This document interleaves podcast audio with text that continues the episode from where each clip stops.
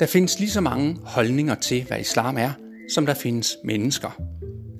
Men i sidste ende, så ligger definitionsretten på islam hverken hos præster eller imamer, politikere eller journalister, eller for den sags skyld hos dig eller mig. Retten til at definere islam ligger ene og alene i de muslimske kilder. Jeg hedder Per Holbo, og jeg bringer kritik af islam ud fra et kristent perspektiv. Altid veldokumenteret og med tydelige referencer.